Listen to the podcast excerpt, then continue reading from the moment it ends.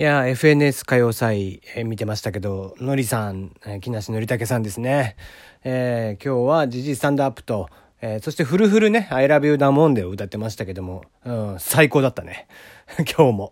はい。まあまあ、ツイッター界隈の人たちはですね、まあまあ、9割かな。9割泣けたとか、まあ、感動したとか、うまかったとか、えー、肯定的な、えー、のでしたけども、真逆のやつもやっぱり1割いるね。うん、歌寒いよとかね、えー、木梨憲武長えよとかね、えー、そういうやつもいましたけども。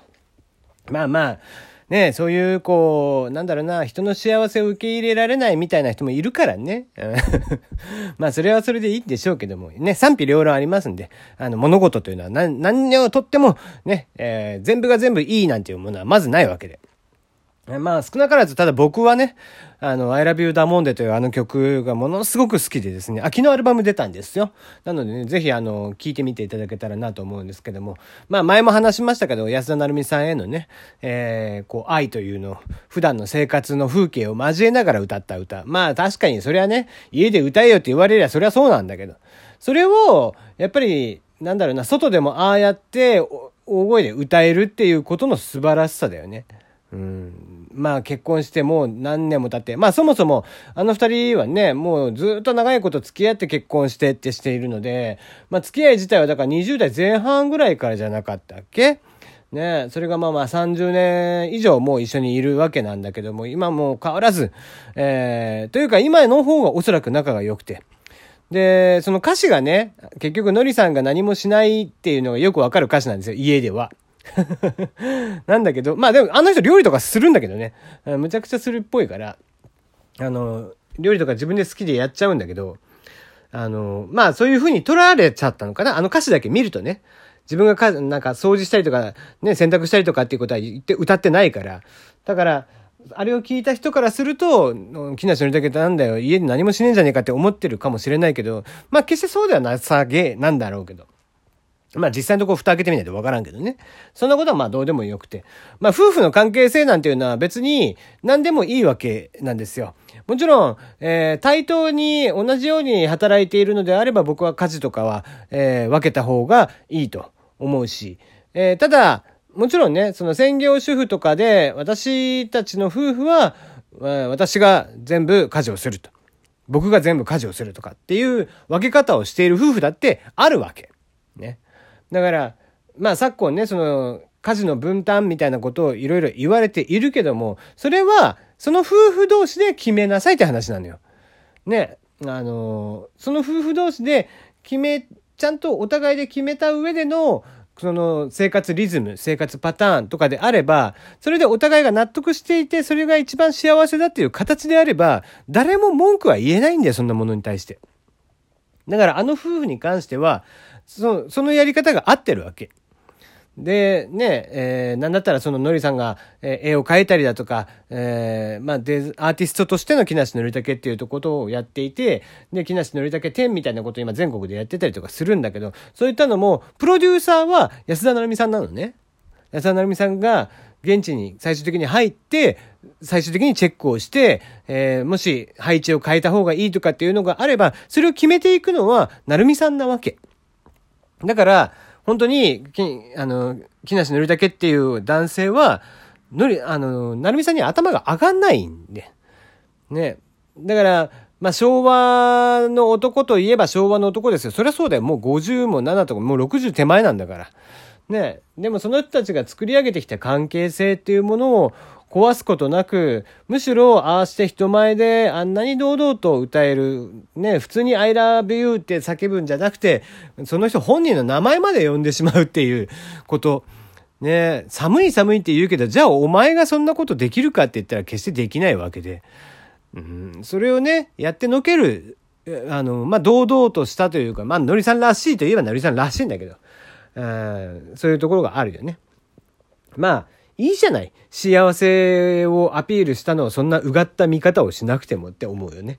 うん。だから僕は素直に、だからあれ聞いたら泣いちゃうんだよね、毎回。なんか泣きそうになっちゃうというか。ああ、とっても楽しい、えー、今までの人生だったんだなと。えー、多分まあ、ね、こっから先若い時ほど時間は残っていないのかもしれないけども、でも、まだもうちょっと二人の時間っていうのは、まだ20年なのか30年ぐらいあるのか分かりませんけども、ね、あって、その中で、えー、培われていく時間、愛情とか、思い出とかっていうものは、これから先も多分たくさん紡いでいくんだろうし。ね。で、それに対して、ま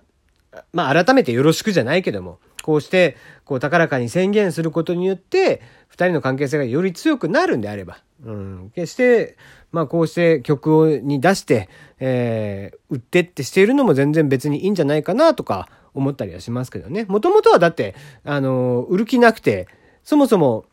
あれだからね、あの、ライブとか個人的にやり始めちゃったから、あの、売るとかじゃなくて、録音とかしてたんだよね。まだ売る予定もなかったのに。で、結局、結局ユニバーサルとまあ契約したんだけど。とかって経緯もあるんでね。えー、まあまあ、えー、いい歌なんで、ぜひね、えー、聴いてもらえたらなと思いますよ。まあまあ、それがどうしても肌が合わんとか、生理的に無理っていう人はどうしてもいるんでね、そういう人たちは聴かなくていいと思いますしね。はい。えー、まあ僕はやっぱり木梨憲武という一人のアーティスト、一人のね、タレント、芸人さんという人をやっぱりとても尊敬しているので、うん、やっぱスターだったからね、あの頃僕らにとって。うん、やっぱり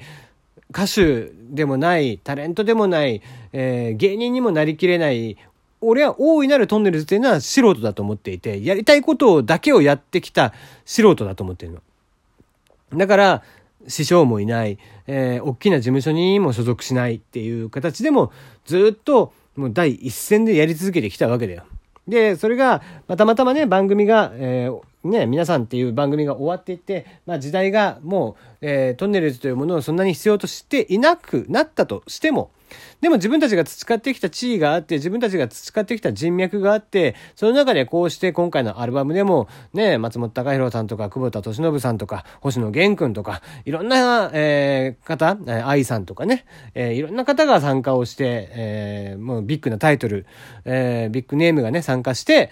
出来上がったアルバムなんでね、えー、ぜひ聴いてもらえたらな。藤井フミヤさんとかもいらっしゃるしね。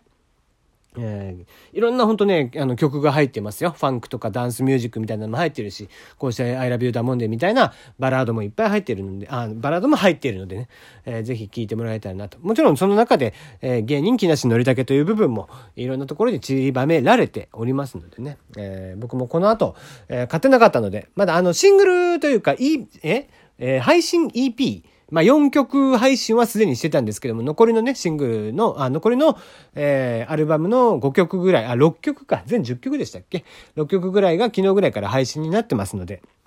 すべて合わせて10曲、木梨ファンクザベスト、えー、iTunes Music なり、えー、各種ね、えー、配信系のサイトでも聴けるようになってると思いますんで、ぜひ聴いてもらえたらなと思っております。はい。えー、もう一つ、えー、あ、タイトル言ってなかったね。テリーのよもやますぎる部屋、テリーでございます。いかがでしょうか？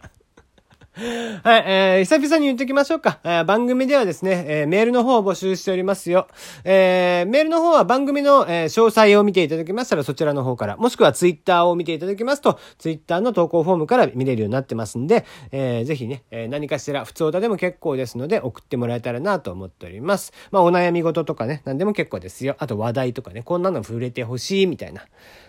はい、じゃあもう一つぐらい行きましょうか。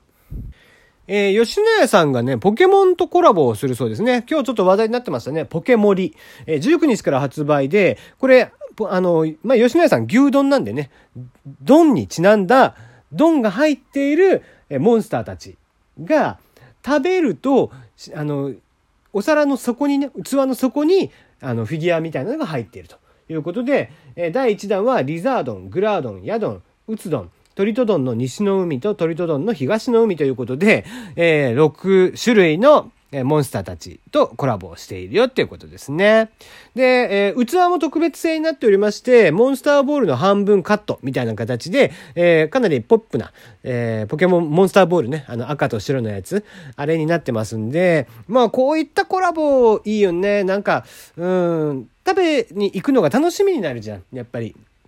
エンターテインメントとかコンテンツの僕はこう最大の要素ってやっぱり人を笑顔にできることだと思うんでね。もちろんホラー映画とかもあったりするし、えー、ね、悲しいものであったり考えさせられるものとかもあったりするけど、僕はやっぱり笑顔になれるコンテンツっていうものが、笑顔になれるエンターテインメントというものが僕は一番好きで、まあそういった意味では前半のね、のりさんのお話もそうなんだけど、やっぱりあの、見ててニコニコしてしまう、うん、ほっこりしてしまうところがあるよね。で、まあ、こっちのポケドンに関して、ポケモリに関してもですね、やっぱりこう、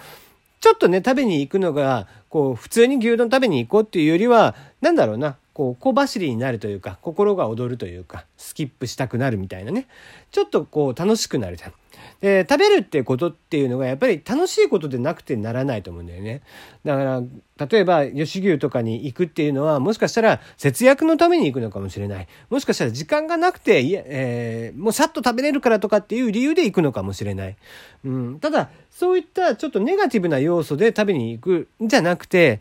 あこういうコラボがあるんだったらやっぱり吉野家さんに行ってみようとせっかく牛丼も食べれるし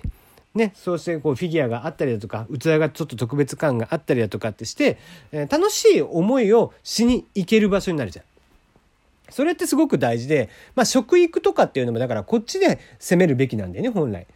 ね、食べ食べることの大事さっていうものはまずやっぱり何よりも食べることが楽しいということを教えていく。